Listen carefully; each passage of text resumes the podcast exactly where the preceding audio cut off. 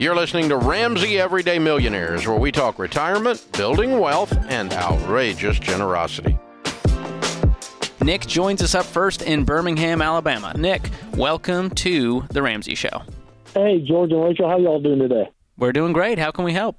Uh, good. Well, I uh, real quick, uh, I just wanted to say that uh, my wife and I paid off all of our student loans uh, last year, and um, you know that's created so much positive momentum for us, and we're going to be paying off the house within the next couple of years, and so we don't regret it one bit. So, Nice, Nick. We'd love to hear it, Congratulations. Nick. Way to go, man.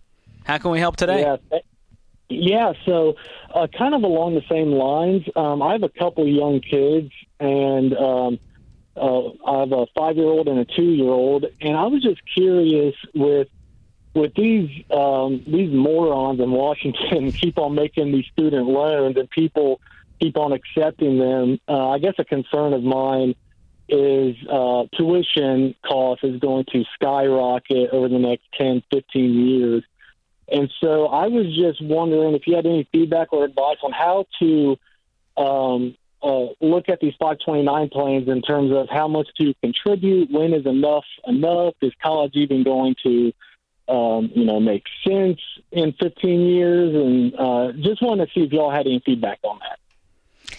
Yeah, well, the college discussion. I mean, it's an interesting one, not just because of the news in the last 48 hours, but also I think that there was there was conversations before that happens on what is college going to be. I mean, the questions that you're asking, Nick, I think we all kind of are. I'm like, I don't know, Future of education. my kids are exactly your kids' ages, and I'll tell you, my husband and I still contribute to a 529 for each of our three kids. We're still doing the path because at the end of the day, I'm like money invested in that. Uh, if they choose to go to college, it's going to be there, and we kind of will.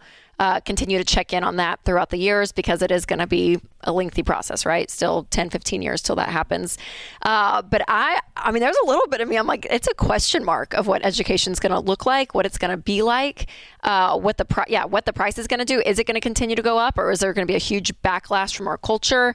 And I mean, What your kids will want to study and where they'll want to go to school. and honestly, the trade route has become even more popular. Uh, you know, even if you want to get into, you know, coding and make great money, you just got to go to code school and then you don't need a college degree. So, so it's just fascinating. I feel like what the discussion is as a culture, Nick, but I, I can just tell you what I'm doing. We are continuing to fund a 529 for our kids because I do think at the end of the day, um, if there is a question, I think having a college degree, having higher education, I think it is a great thing. Uh, and if I can provide the financial assistance alongside my kids, uh, I am going to do that. But I think it is, I mean, we, and all of us Ramsey personalities, even kind of different, various opinions. Ken would probably say, Oh, I yeah. would give, a, give a different answer than I would. But and Delony's got a different opinion on education. And but yeah, what do you think, George? I just think uh, we can prepare for the future without worrying about the future. And a lot of people, they're mm-hmm. doing both, and sometimes that means they're doing less preparing and more worrying. And so the fact that you're even calling and wondering about this at with a five and two year old makes me feel like, all right, Nick's got a game plan. You're on track to pay off your house. We're on track to save for college. Now, if you had a 17 year old and you haven't even talked about college, I'd be more worried right now. But the fact that you are getting ahead of this thing, and if you just contribute to this 529 and go, all right, our goal is to have $100,000 by the time they're 18, and let's see what things do as they get there over the next, you know, 12, 15 years. And at that point, we'll have a much better picture of what your kids are going to be going after. They may want to go into the trades, and they can still use that money towards that. You can change the beneficiary in the 529 at any time. It can be used for anyone in the family. So I'm less worried about overfunding it, and I'm more worried about underfunding it. So I think it's okay to lean towards the other side. Okay, awesome. Well, thank you so much for your help. Yeah, absolutely, man. Thanks for the call. Yeah, the best thing you can do as a parent, in in my eyes, Rachel, obviously you have kids and they're young, and so you're thinking about this stuff. But it's having the conversations early and helping them figure out what that path is.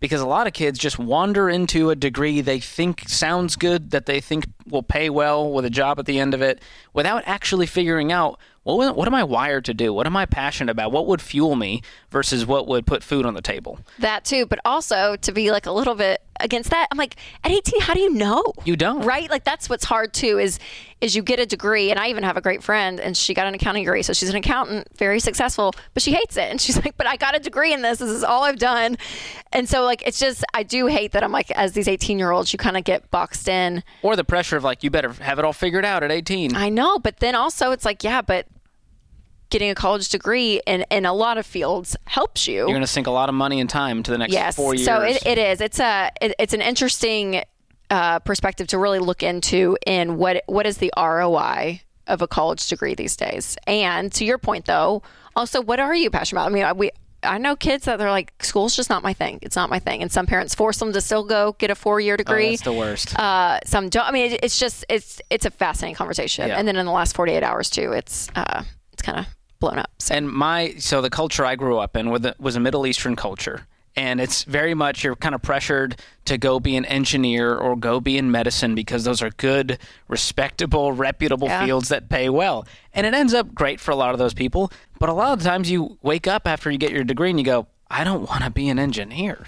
This is not what I was put on earth to do. And so there's both sides. We don't want to put too much pressure on the kids, but we also don't want to just let them figure it out on their own. We can help them along the way. Exactly. Thanks for tuning into Ramsey Everyday Millionaires. To check out all our podcasts, just search Ramsey Network on Apple Podcasts, Spotify, or wherever you listen.